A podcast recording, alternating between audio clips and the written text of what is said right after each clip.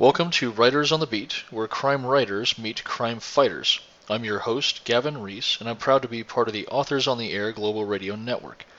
Unlike the vast majority of my interviews, this episode was recorded in person at the 2019 Thriller Fest conference at New York City's Grand Hyatt at Grand Central Station. Enjoy. And coming back to you live from Thriller Fest, uh, or live for now, you guys won't hear this live, but uh, sitting with uh, Joe Clifford. Uh, after spending the 1990s as a homeless heroin addict in San Francisco, Joe Clifford got off the streets and turned his life around. He earned his MFA from Florida International University in 2008 before returning to the Bay Area, where he currently lives with his wife and two sons. His autobiographical novel, Junkie Love, chronicles his battle with drugs and was published by Battered Suitcase in 2010. Joe's latest book is the fifth in his current series called Rag and Bone, and we're incredibly uh, grateful that you've decided to come in and, and, spend some time with the show, even if you, you were leveraged by Pam to be here. Thanks for having me. No, yeah, Pam, Pam told me I had to be here. I didn't have a choice.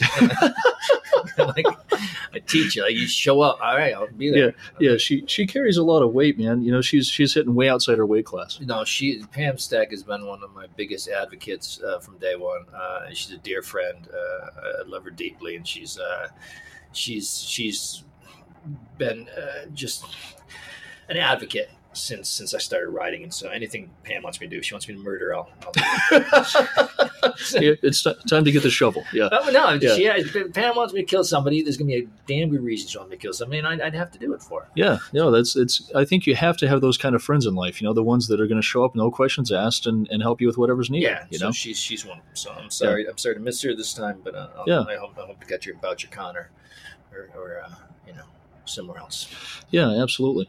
Um, so you know, from from my background as uh, working as a as a cop and especially working in, in the time that I spent in narcotics, like I am absolutely just totally amazed with your story, man, and the the turnaround that you made in your life to get from where you were to where you are is absolutely phenomenal. You know, and, you know what always amazes me seriously. When, every time I sit down with someone who used to be a cop or something, like yeah. here we are, we're sitting here, right? Like you just give me some macaroons.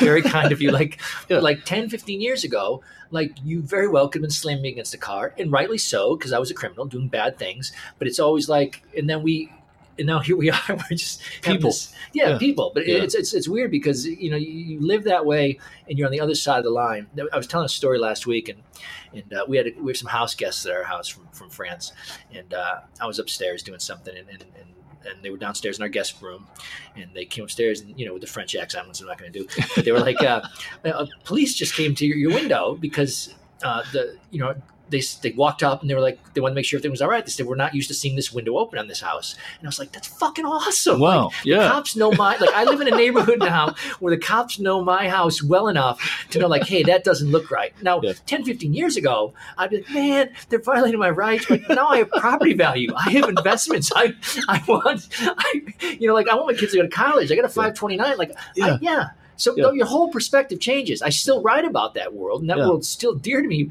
But yes, yeah. now I, I belong to a country club, and I want the cops to know what my house looks like. So when I go on vacation, I don't want to be stealing my shit. People like I used to be. Yeah. People well, like I used to be coming around stealing my stuff. Now I want those people prosecuted. Yeah. Well, you know, it's it's amazing to me, right? Like we, I I have tremendous, tremendous empathy for people who find themselves in the throes of addiction and I I'm I'm pretty much a civil libertarian, right? I, I think personally that whatever someone wants to do to themselves in the privacy of their own home, they have a right to do it. I don't have a right to stop them. But at the same time, I also believe that the guy who's supplying them with things like heroin and fentanyl that are going to destroy their life and their family's life, I, I kind of want to string that guy up, man. Um, and for the the way that people end up having to live because of uh, you know some some decisions and maybe some biochemistry and some other factors like uh, aside from maybe just a couple different decision points and a little bit of genes i could have been you you could have been me. And you know i think that that gets lost. You know we're we're we're people who are all fallible and all trying to to make a go of this thing. And there is so little difference between us, but there can be such a different outcome. Well, that's the line right from The Departed. You know, cops are criminal when you're staring down a gun with different. no, you know, it's funny.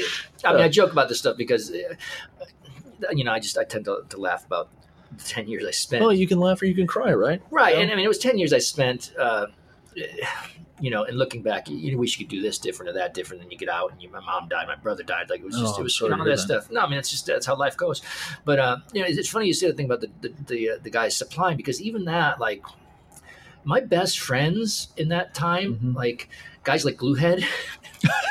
he got his name Gluehead, by the way, not because of dealing drugs, because he had a bad haircut when he was a kid. Okay. They called him Bluehead, which sort of predetermined his life. It's a deal, right? Because what do you do with a name like Bluehead? But he was one of the sweetest, nicest guys. He was technically my dealer, right? Right. But when you say like people supplying, well, drug addicts need the drugs, Yeah. so someone's got to supply them. Yeah. And it, it's a Yeah. weird, you know, if you go far enough, far enough back, you know, maybe you get to the Pablo Escobar, those, Yeah. kind of guys, right? Yeah. But like your average street dealer, Yeah. um, most of those are nice, really nice guys. They're guys who also have habits, addicts right? themselves. and they have to support their habits. Yeah. So, and you know, Gluehead was a very bad uh, dealer because he would just basically give you drugs, like if you didn't have money. so you're like, oh, ah, geez, you know, Yeah. kid, I'm, you know, good friend, bad I'm dealer. sorry, yeah. man. Yeah. Great friend, not Yeah. the greatest dealer, but uh, Yeah. really sweet guy. Played played on my record. He played keyboards um, uh, in my band back in, in back in the day. But no, I mean, those are some of the best friends I ever made. You know, there's a guy Tom Pitts, who um, another one of, of Pam's uh, disciples. Um, who I met, we were junkies together, living in a house called Hepatitis Heights, and we were both, you know, skid row, like just ready to die. And when I got out, I looked him up, and it turned out that he'd gotten out as well. And uh, I was working for a magazine, uh, and I got him to submit some stuff. And so, like, we're both writers now. We're both published by the same house, uh, Down and Out. Uh, both have books out. So um, people do get out of that life, and people Yeah. do turn around. Uh, the, the thing is, is that when you're living that way, um, you are doing bad stuff. Like we, Mm. You know, we'd steal money. We, you know, I'd write bad checks, and like um, you do bad things to support your habit, and you may have a really good reason, right? Like, right. I mean, your reason's great. Like, I'm, I'm sick. Yeah. I I'm, I'm, drugs. yeah. And- I'm, starving to death. I'm- right yeah. and in, in your mind that's that's good enough in, in uh, but yeah but you also have to have laws enacting you know so i guess i'm, I'm you're kind of pleading my case not i'm pleading your case but Yeah, i understand like the perspective like you can't have people going around stealing shit like it's Right. just it's not it's not good so uh, yeah so you have these lines and they divide and then and then later on you, you, you look back and i guess every kind of laughs about it Well, you know that that's the thing that was always always so hard for me, right? Like, um, as as as a cop, one of the things that I really desperately wanted to be able to do was to help make these guys arrest their last arrest. You know, um, and you know, I, I very very naively didn't understand addiction at the time that that, that I got started in the business. Um, but you know i really wanted to try to help these guys get off the streets get get their life back help you know reconnect with their family do all this stuff.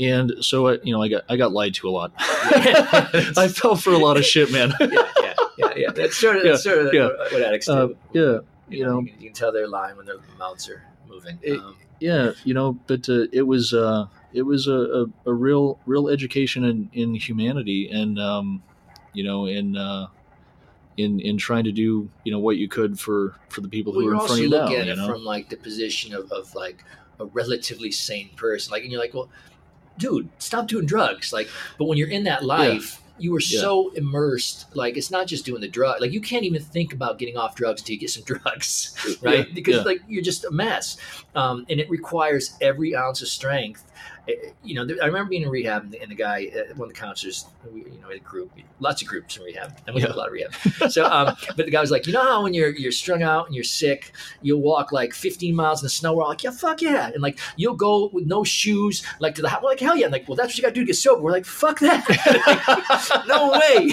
But he was right. That's Yeah. what you have to do. You have Yeah. to, be, and, and and the truth is, like, I spent 10 years, like, in, and I had to take 10 years digging out. Yeah. Um, and, and and I did it, and guys like Tom did it, and guys like my brother couldn't do it.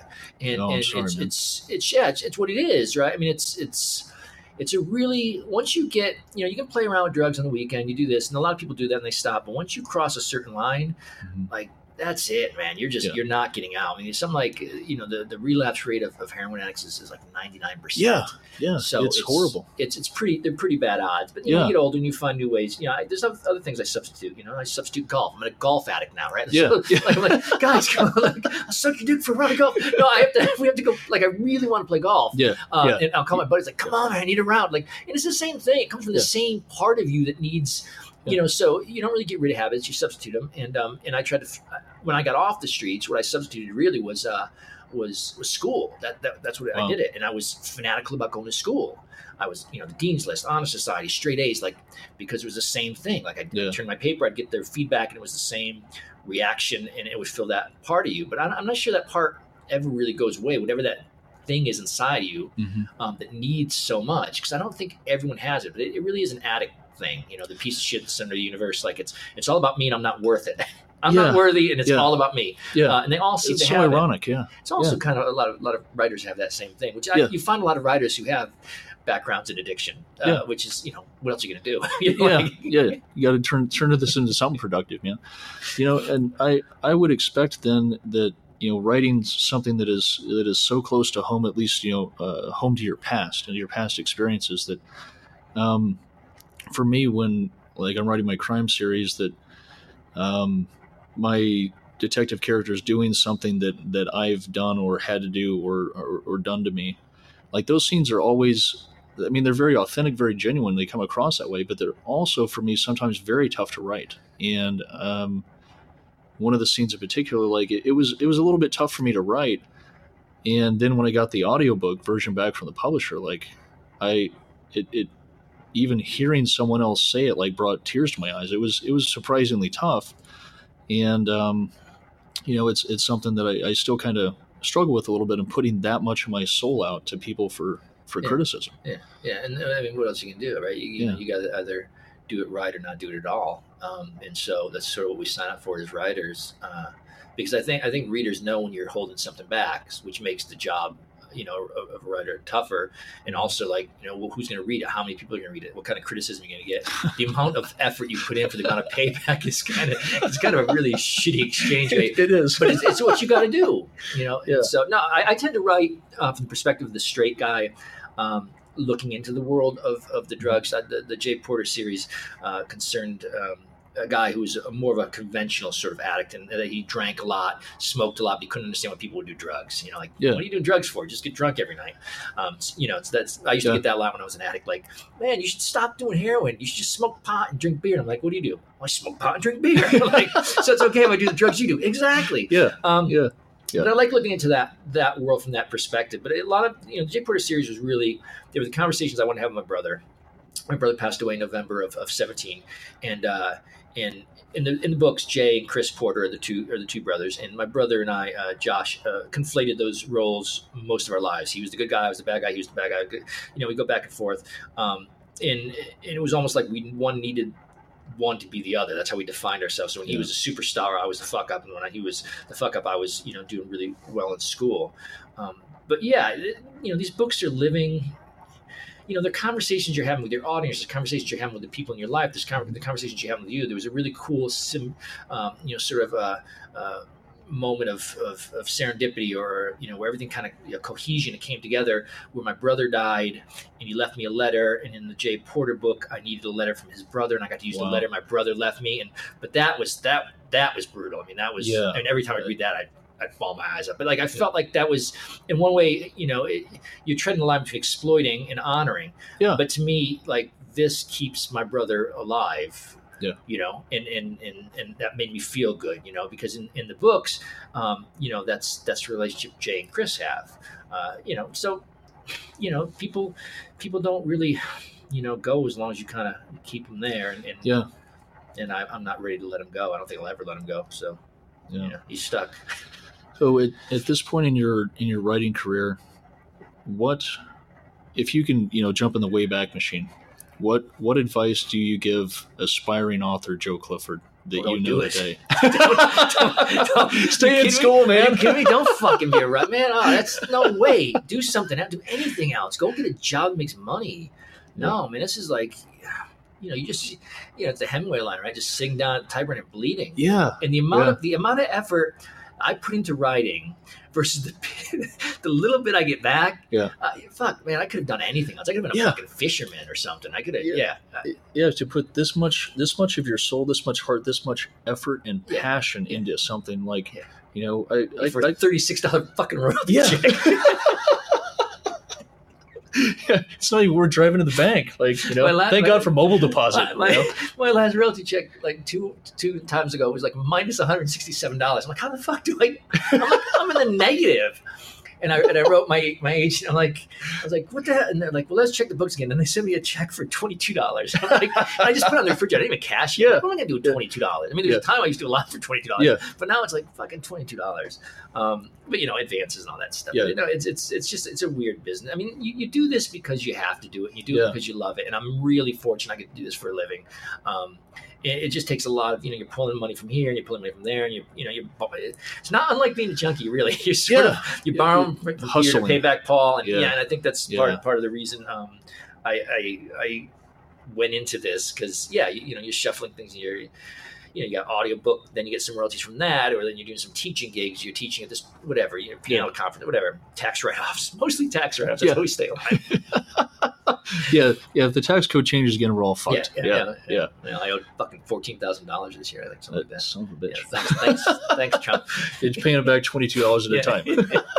How do I owe fourteen thousand dollars? I didn't make any money. How do I owe fourteen thousand dollars? I owe more than GE. Yeah, this isn't possible. Yeah. Yeah, Yeah. yeah. You got to pay for those uh, those banking subsidies Uh, there you somehow. go, you know? yeah. yeah, God, those poor bankers. yeah, yeah. Scrappy, struggling bankers pulling themselves up by the bootstraps. Somebody's got to. Yeah. Thank thank God we got them. Yeah. So when when you started working on decided you know intentionally you wanted to write you wanted to to to become a creative writer um, how did you go about studying the uh, the the process the craft obviously you know I have the the the MFA um, That was huge. Yeah, my master's was was. I'm just somebody who I I could never see the causality of writing. mhm. I could do scene after scene after scene. You know, the Pulp Fiction thing, which is a Yeah. terrible example for Pulp Fiction. Actually has a tremendous cohesion, but on the surface it looks like oh, it's just a couple of scenes. And I think that's what writers like doing that, like these just quirky little scenes. But nobody gives a shit about your quirky dialogue. Nobody gives a shit. People read what's happening, what's happening, what's happening, what's going to happen, what's going to happen. That's how you invest. So they don't give a shit how good your prose. I mean, if you have nice prose, that's like you know, it's icing. That's great. Yeah. But they read for the story, um, and I didn't see that. I couldn't understand causality um, you know, that this happens, so this happens, as opposed to this happens, and then this happens. So I had a lot of people talking in diners with, with clever dialogue, and, and of course, I didn't get published. But the master, my master's, um, in particular, Lynne Barrett was my thesis advisor. She's the one who, who hammered it through my head. Uh, you know, this idea that, that things have to happen. And so once I began writing that way, um, uh, you know, mystery. Well, that's the other thing. Florida International is, is a school that encourages you to write genre because you make money. Mhm. But mystery also, you know, that's that's just what we do. We, we write for the story, um, and if you're gonna have big story above sentence, like that's what you do. I mean, I like that both. I mean, I'm, I'm a big fan of. I spend, you know, I agonize over sentences that people probably, you know, they're not gonna care. But I really like just the cadence of language, Yes. the rhythm of language, and I, you know, musician and all that stuff. But um, the first thing you get down is the story, you know, because that's that's why people are reading. Now, what uh, like you mentioned being a, a musician, I meet very few creatives who are one trick ponies. Almost everybody is a writer and a painter, a writer and a musician, a writer and Everything something doesn't else. give you a paycheck. Yeah. yeah, Bunch of skills. back to the hustling. yeah, right. Bunch Yeah. of skills aren't gonna get you any money. Yeah. Uh, yeah. No, no. You couldn't have like. No, I'm a I'm a writer and I'm an engineer. yeah, know? yeah, yeah. Very few of those. Yeah, No, yeah, th- all the arts, and and I think if you can do one, you can generally do the other ones because it's it's you know it's just changing your medium, right? I mean, it's it's all sort of your you know you take in this world, you filter it through your artistic lens, and you put it back out. I mean, I went to writing because that seemed to be the area I could. I didn't plan on. I didn't think books would ever get published. I figured, but I Right. could do some writing, you know, technical writing, whatever. and I'd have a job and all that Yeah. shit, which which is good. It didn't work out because I, I can't do a job like a nine to five. That I couldn't do it. But um, it just so happened that writing worked out. Uh, but yeah, I mean, if I had my first choice, it'd definitely be musician. It's probably my least. My least of my talent is, but I love playing. but the most passion. Yeah, I mean, I love you know writing and, Yeah. and piano and guitar and singing, and I have a chance to do some shows, and it's, it's just it's great, and it makes me happy. Uh, but I mean, writing's a job, man. You, you Yeah. sit down, and some days it doesn't work, and some days it it finally starts clicking, and you're like, oh god, thank God. But every time you write a book, right, it's the same thing. Like, Yeah. This is a book. This is awful. Who, Yeah. no one wants to read this. Yeah, I, I have this horrible emotional roller coaster that's become very predictable, right? Like I ride this thing up at the beginning of this. This is going to be great. This is going to be such a great story. And about two thirds of the way through, this is the biggest piece of shit Yeah. anybody's ever read. This Yeah. okay? Yeah. All right, now Yeah. now we're back again. You know, and um, it's a very. I think it's a very common path. I Yeah. think.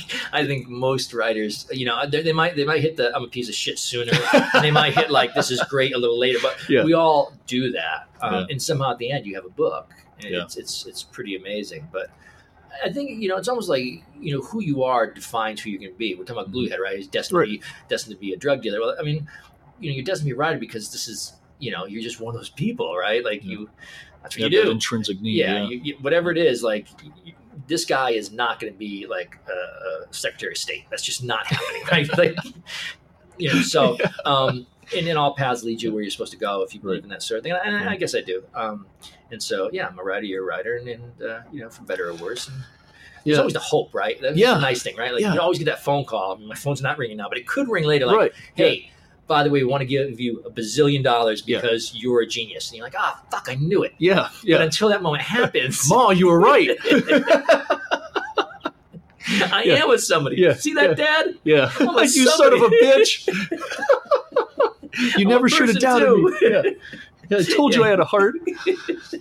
Yeah, you know, and, and to, to that end, like you know, most uh, most every writer that I know, um, it- almost all of them, with uh, uh, very few exception, uh, are also pretty ferocious readers, and um, especially in, in you know thriller, mystery, suspense genre, I, I would expect whether it's you know in TV, books, or film, that you would probably have to have a favorite fictional investigator or cop or PI or revenge artist, somebody that you routinely like to read or at least are favoring right now. I can tell you who my dream girl is. Amy Dunne from Gone Girl. I mean, if I could pick, really, I mean, she's fucking. That is, I mean, I read that character. I'm like, Jesus, that's that's the one I want to marry, because um, I have intense self-loathing, right? Yeah. And, and I just know she would just just destroy me, just devour me. And I have this weird thing where like I want a woman, like so. Amy Dunne, uh, uh, it, but she's not next to uh, you know an investigator. She's kind of probably a bad person, but um, God, I loved her. Uh, Yeah. As far as the detectives go, I mean, you know, I started with with Marlowe. I think like everybody did. Mhm. Um, later on, uh, you know, I, I find the the I like the amateur investigator best. Yeah, Um, just because I want a reason beyond a paycheck that that they're looking into something, some kind of personal investments. All my characters, all my books tend to involve the, you know the amateur PI. Uh, my favorite authors right now are all women. Uh, I'm looking at Kate Halligan's book Yeah. here, which is I just read like the first fucking page, which is just genius. I mean, if that book doesn't blow up, like yeah. I I mean, mean, she, she's she's amazing. Yeah. she's amazing. Uh, Wendy Walker, uh, Jennifer Hillier, who I just saw on a panel, another uh, Paula Hawkins, um, uh, Emily Emily uh, Carpenter, Shannon Kirk. These are all like they're my heroes. Like, and, Yeah. and I, I think I neglected reading women authors for so long that once I started reading, I'm like, that's all I read now. yeah, you know, playing catch up. Yeah. Yeah. And, and so all my, you know, I really love the domestic psychological thriller. I, there's just something they bring to the game that I find, uh, you know, uh, men are lacking. Or man, I just get Mhm. tired of like, oh, here's another tough guy PI who, Yeah. you know, drinks all the time. And, and I also have a PI who drinks all the time. But he's, he's very sad. So it's different and it's It cold where he is. So And everything's on fire on the covers. It's all fire. all everything on fire. It represents his internal internal life, which is also on fire. Yeah. Uh, yeah. No, I mean, you- you're right. What interesting. You know, the work, book I'm working on now, and then I'm right. I was trying like I'm gonna write a guy who's kind of normal, regular guy. And it wasn't until I got to the part where the guy is a little weird that I began to like, ah, this I like, Yeah. and that's just who I am. Which one of the knocks I always get is like, God, your characters are so unlikable. But but the trade off is is like. Um, I don't like writing regular people. Like maybe I'm unlikable. I don't know. I mean, I don't have any friends, so I guess I guess by definition I would be unlikable. No, but I mean, I, I don't find I don't find like like the guys like the regular guys who work the regular jobs and do their regular thing. Like I great, but like I'm not hanging out with you, man. Yeah. Yeah. Like I'm it's- just not. We, just, we have nothing in common. Yeah. Like I always I gravitate to the weirdos, you know, the outcasts, you know, the marginal. That's those those The people- characters. yeah, those are people that interest me. So I want to write about that stuff. Uh, but yeah, I, I do get you do get some brushback from like, God, you know, your character's kind of a jerk. And I'm like, well, most people I know, most of the interesting ones are kind of got a little jerkiness to them, and the ones who are really, you know, like what you see is what you get, and they're really, they're either secret jerks. or Yeah. I'm not friends with them. Yeah. Do you want to read a book about Boy Scouts? Yeah. Right. that you know Dudley Two people writes. who loved each other very much and nothing went wrong does not make for great fiction. So, No. uh, but I also realize, I'm sure you realize, is the more you write, is no matter what you write, people are gonna bitch. like, like they're gonna complain no matter Yeah. what. Like, Yeah. oh, you write, oh, you write a character. Oh, why you writing that, that guy? Yeah. You, why you writing about that? Well, that guy's gonna. So I- can't I- make anyone happy. No, I, I released a, a, a free uh, reader magnet that was digital only. It's only ebook. A guy gave me a one star review and bitched about how many trees had to burn down to make this book possible. like, it Oh, my doesn't favorite- matter. Oh, I Doesn't love matter. the one star reviews. I got Yeah. my favorite one I just got from Junkie Love. A woman stopped reading because I referred to women as having big titties. Which is just great. Uh, like, like, just here's a guy shooting heroin in his neck and like just but like that. That's that's where Yeah. you tap out with Yeah. the big titties. Yeah. But all right, I mean, Yeah, that that's what the problem was. Yeah. I still I can quote the thing like what a joke. This guy's Yeah. a joke. So one of the one of the last questions, uh, out of respect for your time, um, not because I, I couldn't keep talking to you forever, man, but uh, one of the last questions I always ask all the authors on the show, um, based on that last question, uh, God forbid it should come to pass, Joe, but if you were to wake up tomorrow and find yourself murdered, Yeah. what fictional investigator, assassin, or revenge artist would you want working your case? Uh, can I flip that over and just say I hope Amy Dunne is the one who Yes. All right. I can think of no better way to go than to die at the hands of Amy Dunne. Peace be with you. All right. I greatly appreciate you coming down, Joe. Uh, it was fantastic to meet you in person, man, and I, I wish you all the best. Oh, This my pleasure. Fantastic. All right. And, uh, we'll do it again soon. I, I hope so, man. Thank you so much. You've been listening to Writers on the Beat, where crime writers meet crime fighters, a copyrighted broadcast of the Authors on the Air Global Radio Network. I'm your host, Gavin Reese, and this episode's guest has been critically acclaimed and wildly successful author Joe Clifford. Until next time, take care of yourselves and each other. Be safe out there.